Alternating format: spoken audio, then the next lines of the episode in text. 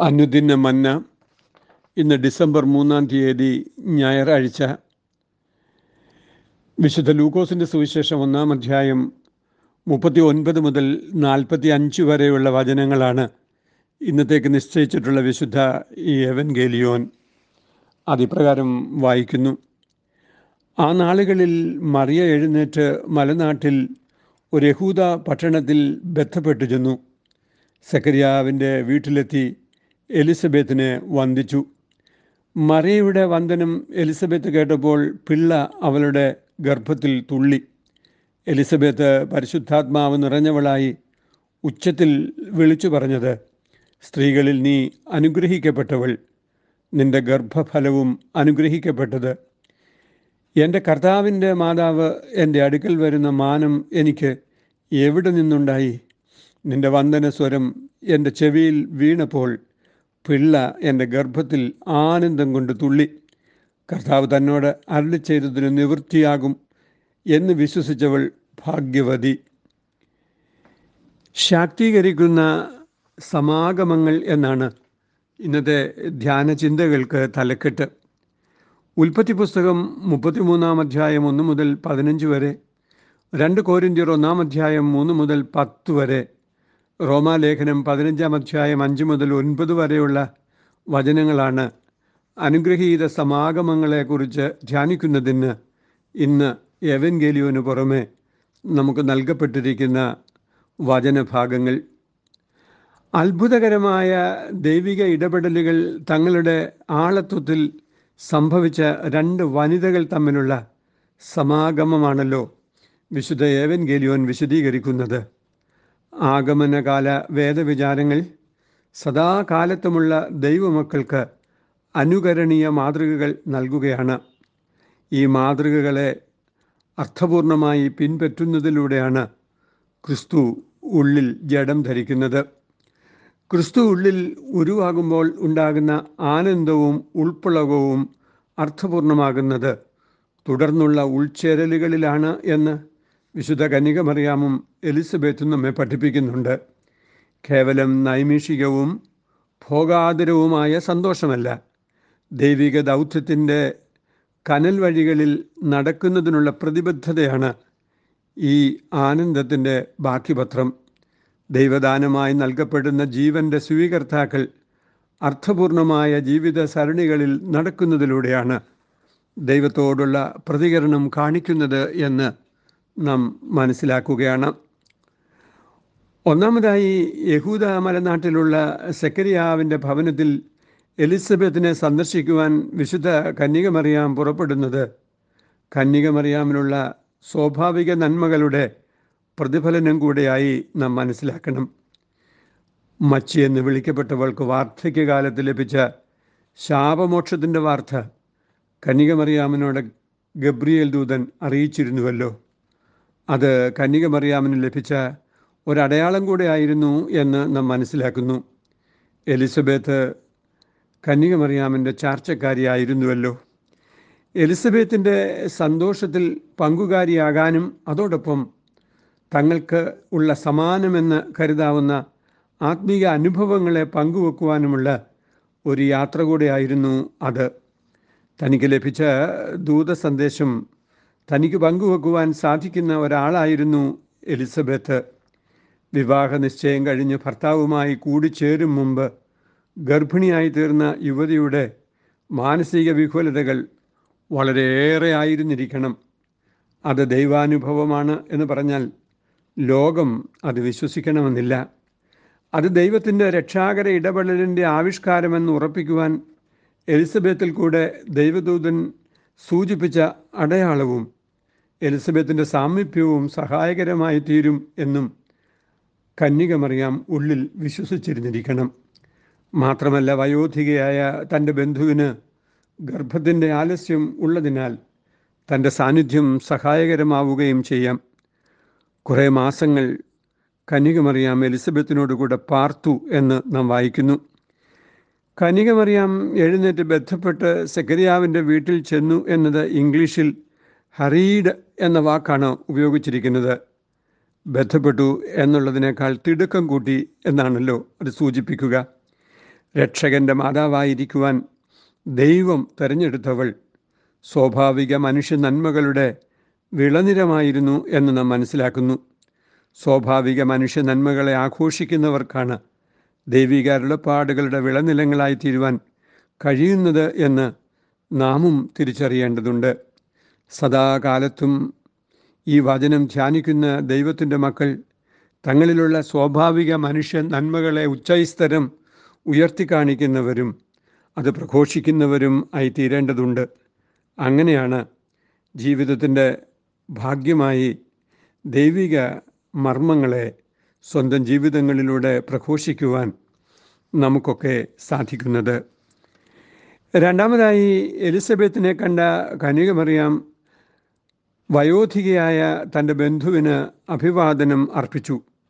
അപ്പോൾ എലിസബത്തിന്റെ ഉദരത്തിൽ ഗർഭസ്ഥ ശിശു തുള്ളുകയും എലിസബത്ത് പരിശുദ്ധാത്മാവ് കൊണ്ട് നിറയുകയും ചെയ്തു. പിതാവിൽ നിന്ന് പുറപ്പെട്ട് പുത്രനോടുകൂടെ വന്ദിക്കപ്പെടുന്ന പരിശുദ്ധാത്മാവിന്റെ പ്രഭാവത്താലാണ് ഗർഭസ്ഥ ശിശു ആനന്ദ നൃത്തം തുള്ളിയത്. എലിസബത്ത് നിതാന്ത വിശുദ്ധമായ മൊഴികൾ പ്രസ്താവിച്ചതും പരിശുദ്ധാത്മാവിന്റെ പ്രഭാവത്താലാണ്. പുത്ര സാന്നിധ്യമാണ് പരിശുദ്ധാത്മ പ്രഭാവത്തിന്റെ അടിസ്ഥാനം എന്ന ഉൾക്കാഴ്ച നമുക്കിവിടെ ലഭിക്കുന്നു. ഉദരത്തിൽ പുത്രനെ വഹിക്കുന്ന കനികമറിയാമിന്റെ സാന്നിധ്യം എലിസബത്തിനെ പരിശുദ്ധാത്മാവ് കൊണ്ട് നിറച്ചു എങ്കിൽ അത് പുത്ര സാന്നിധ്യത്താലാണ് എന്ന് ഈ വരികൾക്കിടയിലൂടെ നമുക്ക് വായിക്കാം.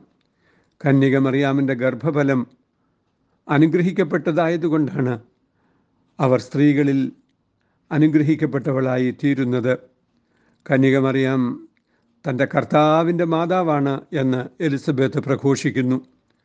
ലോക വീണ്ടെടുപ്പിന് വേണ്ടിയുള്ള ദൈവിക പദ്ധതിയുടെ വാങ്മയമായ രഹസ്യമാണ് എലിസബത്ത് അന്ന് പ്രസ്താവിച്ചത്.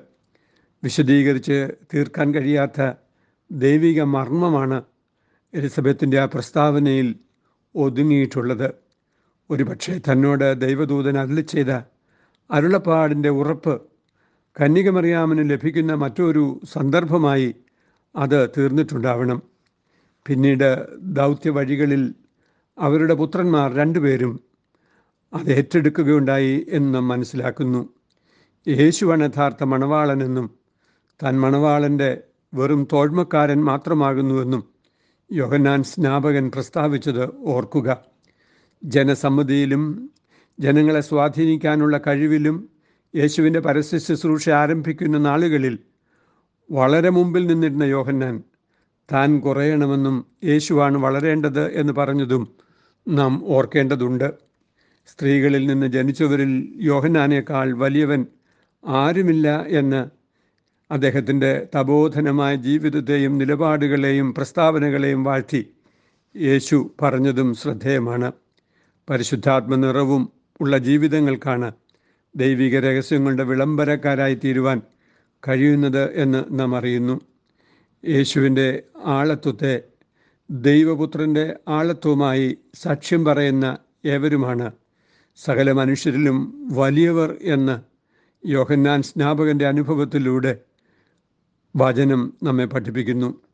നമ്മുടെ ജീവിതയാത്രകളിൽ യേശു ക്രിസ്തുവിലുള്ള ദൈവിക പുത്രത്വത്തിന്റെ വിളംബരക്കാരായി തീരുവാൻ നമുക്ക് സാധിക്കണമെങ്കിൽ പരിശുദ്ധാത്മാവിന്റെ അധിവാസം നമ്മിൽ അതിന്റെ സ്വാധീനം സൃഷ്ടിക്കേണ്ടതുണ്ട്.